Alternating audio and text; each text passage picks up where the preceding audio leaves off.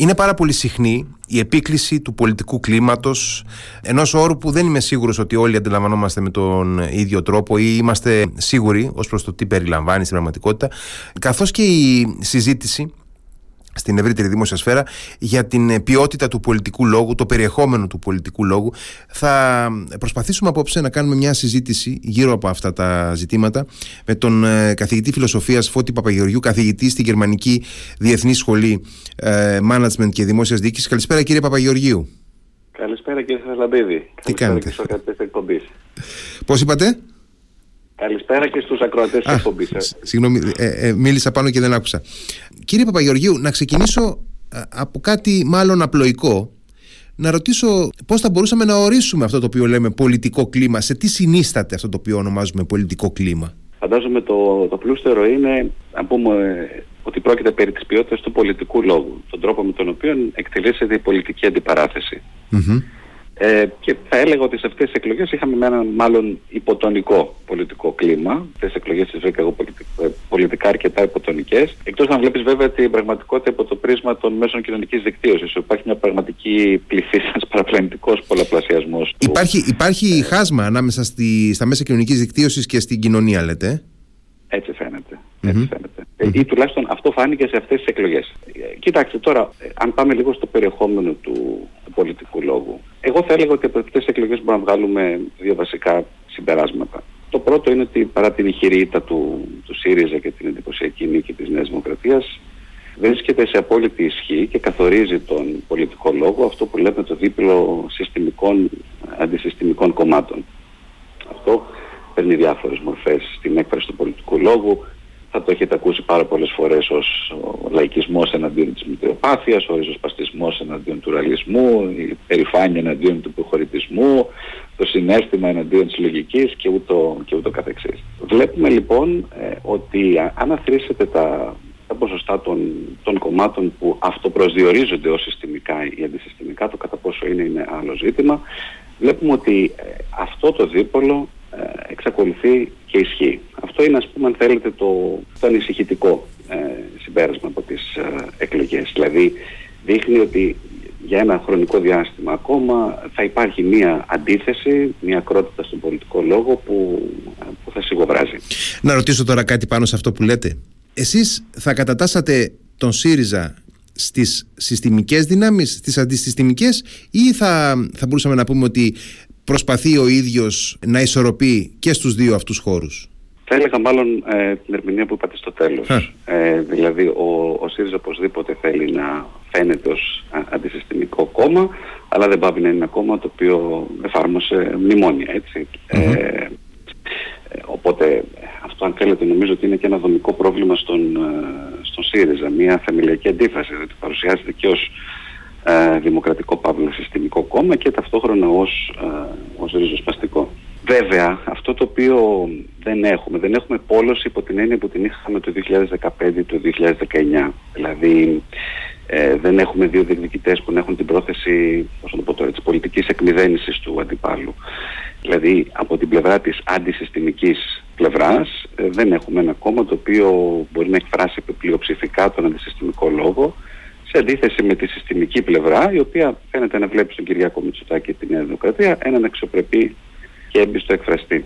Εδώ προσέχετε, είναι, ε, είναι πάρα πολύ ενδιαφέρον ότι αν δεν απατώμε, έχουμε να δούμε από το 1993 την, την αναμέτρηση δύο υποψηφίων που διετέλεσαν και μάλιστα διαδοχικά πρωθυπουργοί. Πολίτες με άλλα λόγια είχαν να κρίνουν τους δύο Μας πήγατε, μας πήγατε στο, στο δίπολο Τρικούπης Δελιγιάννης τώρα.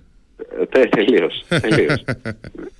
Δηλαδή, οι πολίτες είχαν μέρα λόγια να κρίνουν τους δύο πρωθυπουργούς όχι με βάση τις προσδοκίες τους, όχι ως μη δοκιμασμένους, αλλά με βάση την εμπειρία τους τα χρόνια της ε, πρωθυπουργίας τους. Και εδώ νομίζω ότι η αποτίμηση για τον Αλέξη Τσίπρα είναι μάλλον αποκαρδιωτική, γιατί κατεκρίθηκες ω πρωθυπουργός και ως αρχηγός της αξιωματικής αντιπολίτευσης. Δηλαδή, εκφράζοντας και ε, δηλαδή τον αντισυστημικό και τον συστημικό του, και το, και το συστημικό του πρόσημο, ε, υπήρξε μια καταδίκη από την πλευρά των πολιτών αναφερθήκατε στις αντισυστημικές δυνάμεις.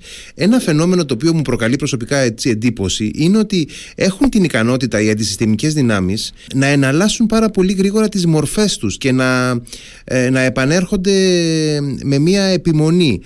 Και ε, αυτό έχει να κάνει όχι μόνο και με, δηλαδή έχει να κάνει και με τα δύο ε, θα λέγαμε ε, άκρα ή εν πάση περιπτώσει τις δύο πιο ακραίες τιμές του πολιτικού γεωγραφικού φάσματος δηλαδή και από τα δεξιά και από τα αριστερά έτσι, με συμβατικούς όρους βλέπουμε σχηματισμούς οι οποίοι έρχονται, απέρχονται, εναλλάσσονται βλέπουμε καινούριους. Οπότε προσωπικά μου προκαλεί εντύπωση η επιμονή της τάσης αλλά η διαφοροποίηση των μορφών έκφρασης. Ναι, έχετε δίκιο σε αυτό. Η αλήθεια είναι ότι ας πάρουμε δύο κλασικές περιπτώσεις αντισυστημικού λόγου οι άνθρωποι, οι, οποίοι, οι πολίτες οι οποίοι ψηφίζουν αντισυστημικά κόμματα προφανώς ε, προσδοκούν ότι τα αντισυστημικά αυτά κόμματα θα βελτιώσουν την καθημερινότητα σε, σε δραστικό βαθμό. Όσο αυτό δεν συμβαίνει, αυτό μπορούσαμε να το δούμε και με τον, ε, με τον ΣΥΡΙΖΑ, αυτό είναι κάτι το οποίο θα συγκρατεί, αν όχι θα ενισχύει τα, τα αισθήματα που είναι κατά του κατεστημένου ή κατά του συστήματος. Είναι φυσικό όταν οι άνθρωποι συμμετέχουν σε διαδοχικές εκλογές, βλέπουν τις κυβερνήσεις να αλλάζουν και να καλέπτουν ότι οι ζωές τους παραμένουν οι ίδιες, έτσι μπαίνω τώρα στην πλευρά του, του αντισυστημικού ψηφοφόρου, βρίσκουν κάτι λάθος με το σύστημα ή το κατεστημένο. Δηλαδή δεν βλέπω ε, εγώ αυτό το, αυτό το φαινόμενο της αντισυστημικής σκέψης να υποχωρεί ε, τόσο εύκολα. Υποχώρησε ο κύριος εκφραστής της, υποχώρησε το κόμμα το οποίο μπορούσε με, κατά κάποιο τρόπο να ενώσει και να πειθαρχήσει την ε, αντισυστημική σκέψη στην, στην Ελλάδα. Ασφαλώς και θα υφίσταται. Όσο οι οικονομικοί δείκτες είναι σχετικά ε, ανεκτοί δεν θα το βλέπουμε να ανεβαίνει κι άλλο ε, ενδεχομένως. Ή να βλέπουμε κάποιο, ε, κάποιο κομματικό σχηματισμό να λαμβάνει την, την ηγεμονία. Αλλά σαφώς και θα υφίσταται. Αυτό είναι ένα συμπέρασμα δυστυχώς με το οποίο πρέπει να εξοικειωθούμε. Mm-hmm. Επίσης ένα, ένα γνώρισμα θα έλεγα αυτού του αντισυστημικού λόγου είναι η έκφραση μιας ε, διαρκούς αγωνίας. Ε, να το πω αγωνία, να το πω φόβο, ε, φοβία για διαφορετικούς λόγους κάθε φορά. Δηλαδή άλλοι εκφράζουν φόβο για την, την καταστρατήγηση των εργασιακών δικαιωμάτων άλλοι για την καταπάτηση εθνικών δικαίων.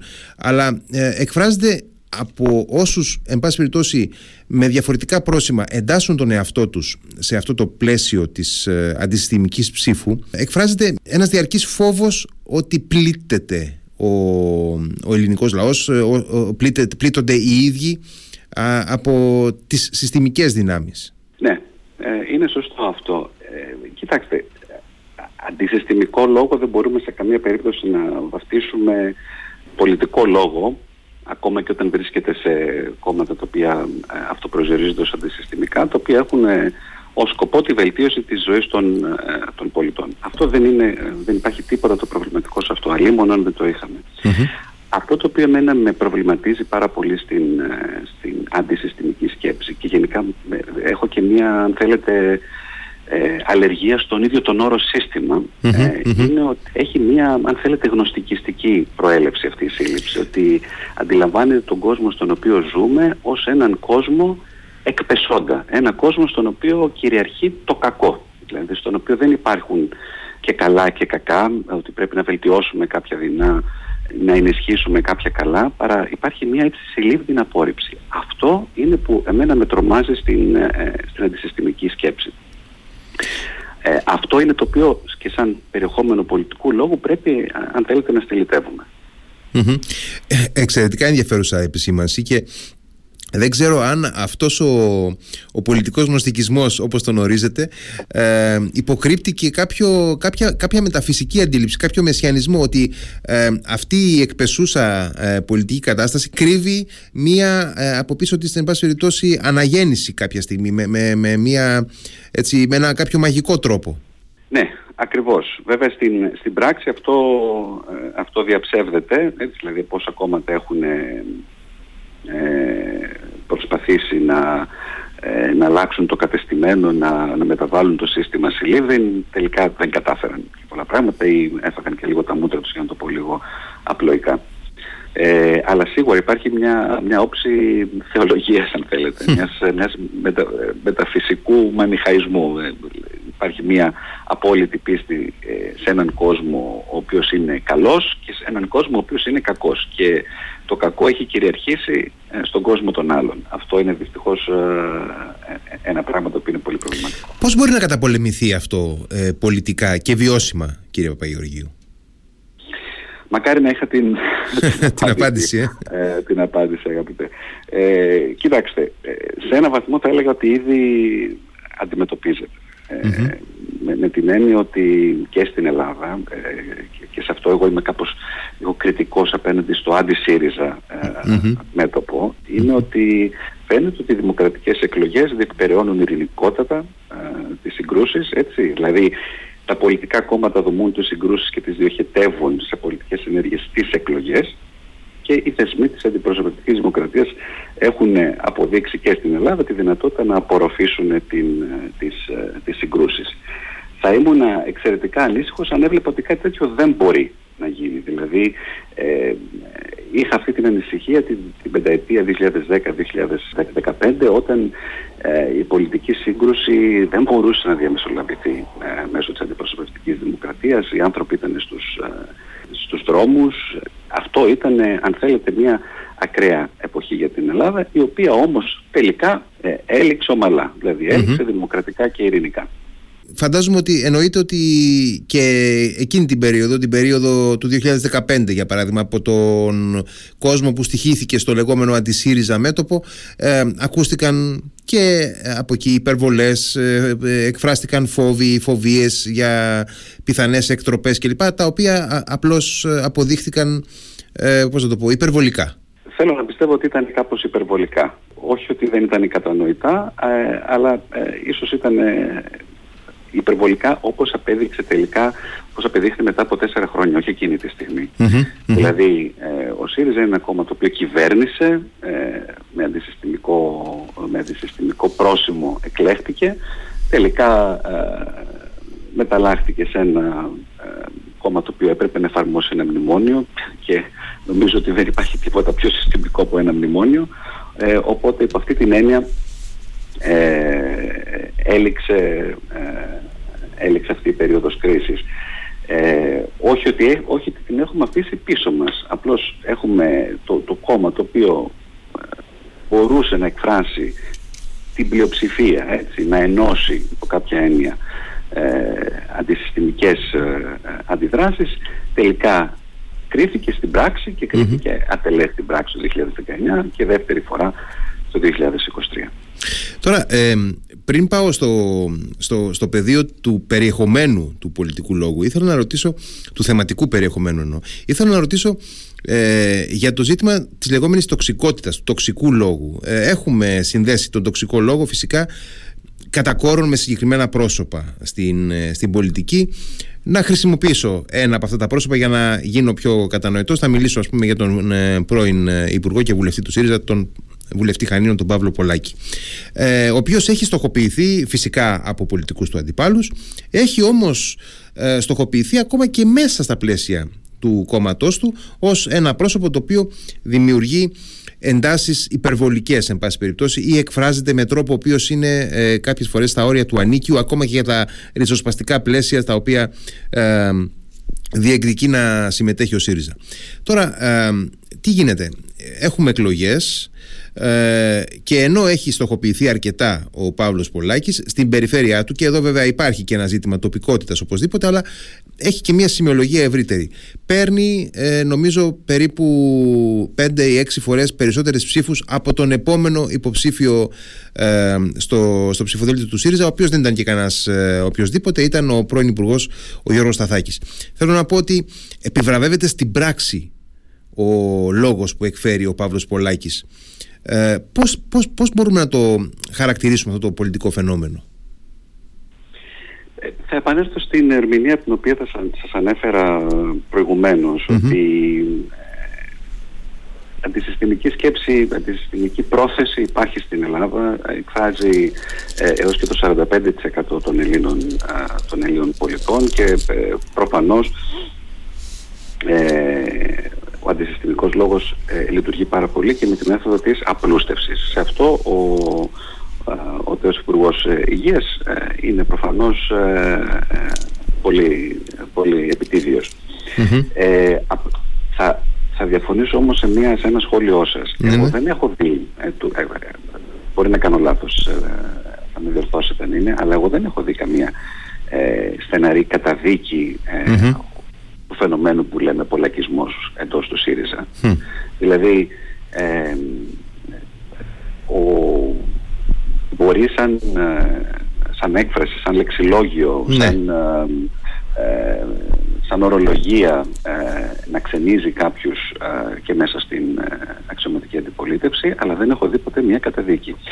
Που σημαίνει ότι ε, καλύπτει ένα δομικό, ε, ένα δομικό και όχι κοινό, ένα, ένα, ένα δομικό φάσμα ε, των ε, ψηφοφόρων του ΣΥΡΙΖΑ. Ε, είναι ας πούμε ένας εκφραστής ε, αντισυστημικού ρεύματος μέσα, στον, ε, μέσα στο ΣΥΡΙΖΑ το οποίο ο ΣΥΡΙΖΑ δεν θέλει να κατασυγάσει. Αισθάνεται ότι εκφράζει μεγάλο μέρος των ψηφοφόρων του. Αυτό λοιπόν, ε, αυτή είναι η ερμηνεία που μπορώ να δώσω. Μμμ, μμμ. Ναι, ε, είναι, είναι- νομίζω ότι είναι και κατανοητό.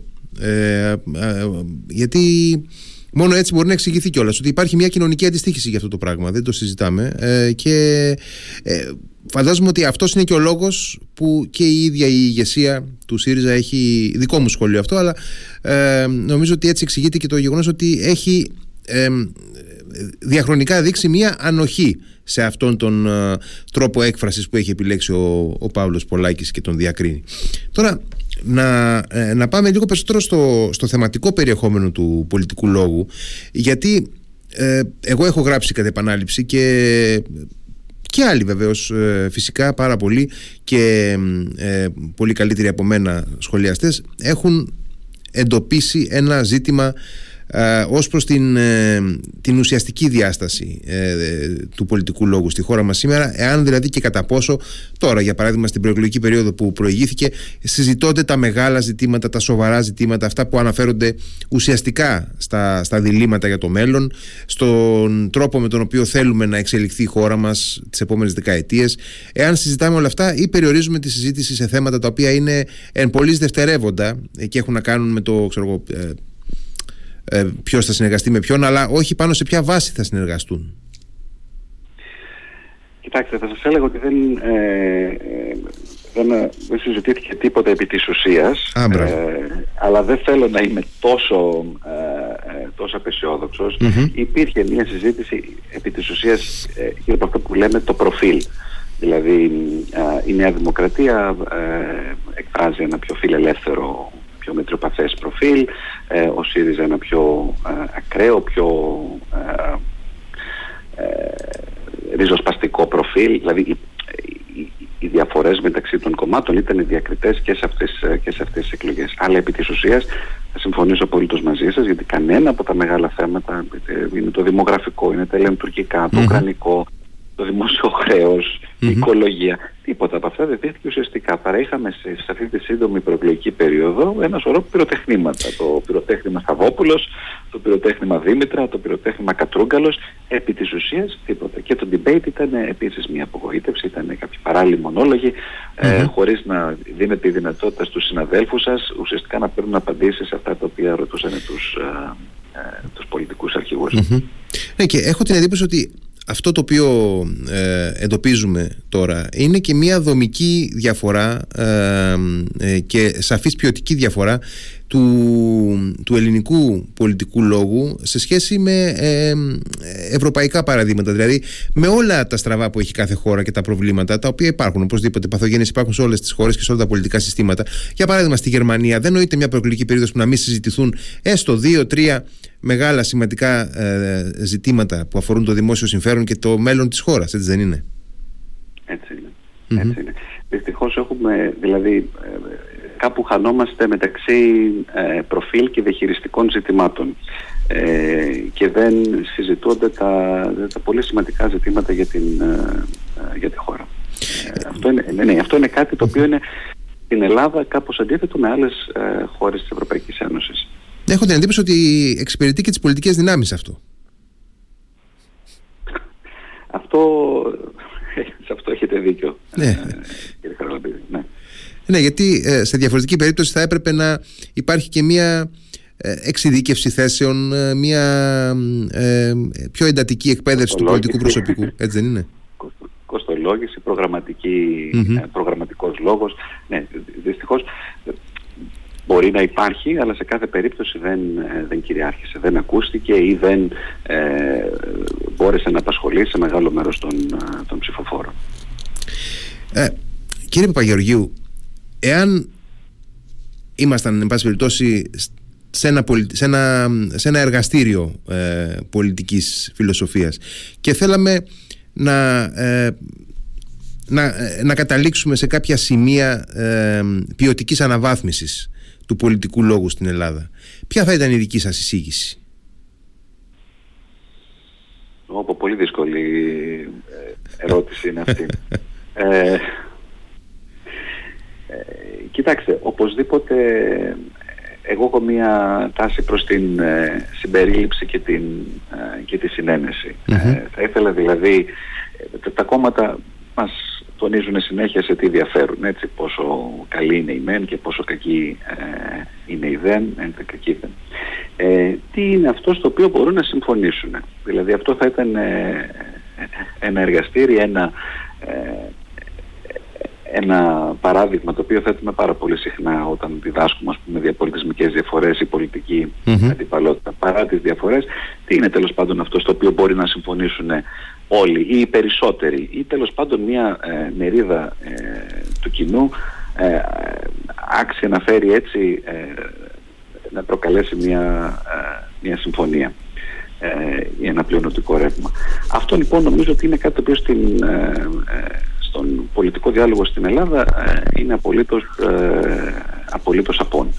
Ε, θα είδατε ας πούμε και στην, ε, και στην περίπτωση της ε, διαφαινόμενης ή μάλλον συζητώμενης σύγκλησης μεταξύ Νέας Δημοκρατίας και Πασόκου ουσιαστικά τίποτα δεν, δεν υπόθηκε. Δηλαδή δεν, δεν φαίνεται να μπορούν να συμφωνήσουν ούτε σε μία αρχή την οποία θα θέσουν προγραμματικά και τα δύο κόμματα για να σαν, σαν, σαν βάση συμφωνίας μετά τις εκλογές. Αυτό είναι κάτι το οποίο ε, είναι αυτό το οποίο λείπει νομίζω περισσότερο στην Ελλάδα. Η κουλτούρα της, ε, ε, της συνένεσης, της σύγκρουσης, διαπραγμάτευσης και τέλος πάντων του συμβιβασμού. Αυτό είναι το οποίο ε, δυστυχώς η αντισυστημική σκέψη μονίμως θα δηλητηριάζει. Αυτό είναι το... Ε, ναι, καταρχάς νομίζω ότι η έννοια, η έννοια του συμβιβασμού είναι δαιμονοποιημένη. Δηλαδή ο συμβιβασμός θεωρείται κάτι απριόρι κακό στην Ελλάδα. Ναι, ναι, ναι, ναι. ναι. Ενώ ξέρουμε ας πούμε, ότι όλες οι πολιτικές σχέσεις, όλες οι, ε, όλες οι κοινωνικές σχέσεις διέπονται ε, από, το, από το συμβιβασμό, έτσι.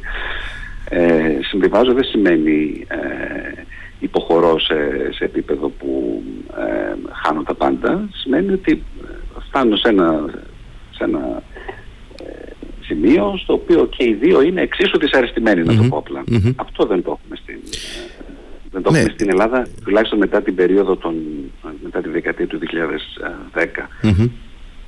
Ε, νομίζω ότι είναι πολύ κέρια η διαπίστωση που κάνετε γιατί ε, ειδικά με αυτό το εκλογικό αποτέλεσμα που είχαμε ε, θα μπορούσαμε αυτή τη στιγμή να έχουμε μια κυβέρνηση ε, Νέας Δημοκρατίας Πασόκ δύο, δύο κομμάτων που έχουν συγκυβερνήσει στο πολύ πρόσφατο παρελθόν με δόκιμο τρόπο θα, θα μου επιτρέψει ο ακροατής να πω ε, ε με 188 έδρες δηλαδή μια πολύ ισχυρή κοινοβουλευτικά κυβέρνηση θα μπορούσαμε να έχουμε αυτή τη στιγμή με ένα έτσι ε, αρκετά μετριοπαθές πλαίσιο συμβιβασμού Ναι, 100% ναι ε, από μένα είναι αυτό το σχόλιο. Πολύ θα ήθελα να δω στην, ε, στην Ελλάδα κουλτούρα πολιτικής ε, συνένεσης.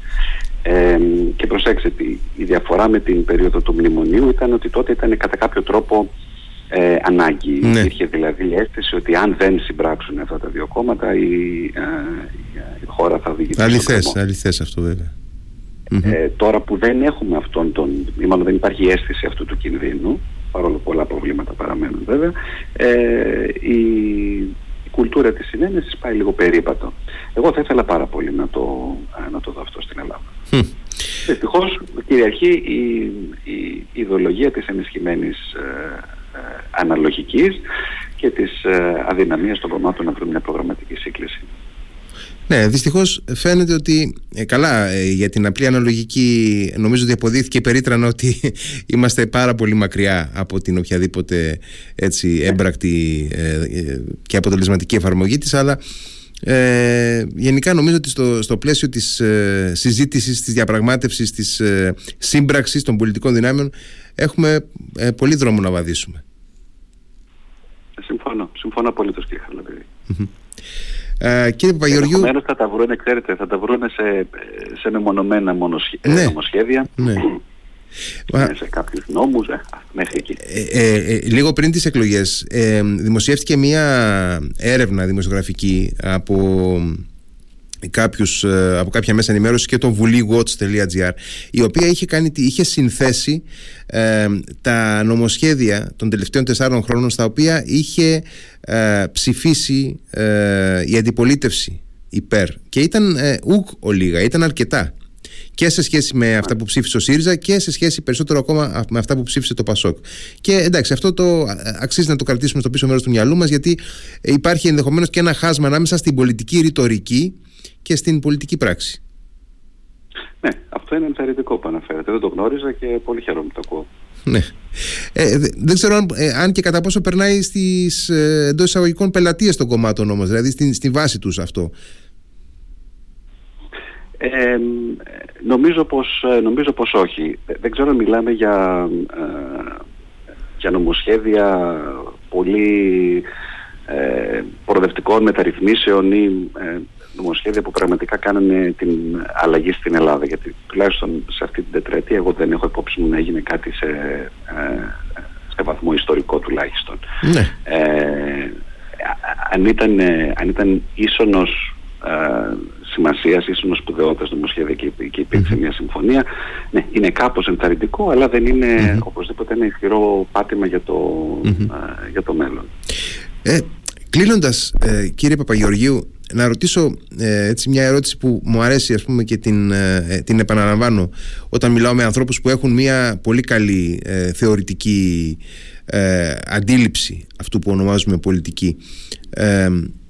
Κατά την άποψή μου η πολιτική έχει ή είχε παραδοσιακά μία παιδευτική διάσταση. Διατηρείται αυτή η παιδευτική διάσταση σήμερα ε, πολύ περισσότερο που ζούμε την, ε, την ε, εποχή της ε, επικράτησης των ψηφιακών μέσων διατηρείται αυτή η παιδευτική διάσταση ή έχει εξαλειφθεί εντελώς; Έχω την αίσθηση πως, πως όχι. Δηλαδή τα κόμματα είναι ως, ως επιτυπλίστων αδύναμα, παιδευτικό ρόλο δεν μπορούν να έχουν. η αγωγή του η πολιτική, αν θέλετε, αγωγή, διαρκώς βλέπεις ε, ε, μια συρρήκνωση στην, ε, στο, στο, πολιτικό αισθητήριο, στο πολιτικό ενδιαφέρον, στην πολιτική συμμετοχή. Δεν ξέρω πού ακριβώς αυτό ε, οφείλεται κύριε Χαρλαμπίδη, αλλά νομίζω ότι η παιδαγωγική διάσταση της, της πολιτικής έχει κάπως Μαζί με την κουλτούρα του πολιτικού διαλόγου, ίσως αυτά πάνε μαζί. Το κρατάμε αυτό λοιπόν ως μια ε, βασική σημείωση, κατά την άποψή μου τουλάχιστον. Κύριε Παπαγεωργίου, ευχαριστώ πάρα πολύ για τη συζήτηση που είχαμε. Και εγώ σας ευχαριστώ θερμά, κύριε Χαρλαπίδη. Να είστε καλά. Καλό βράδυ.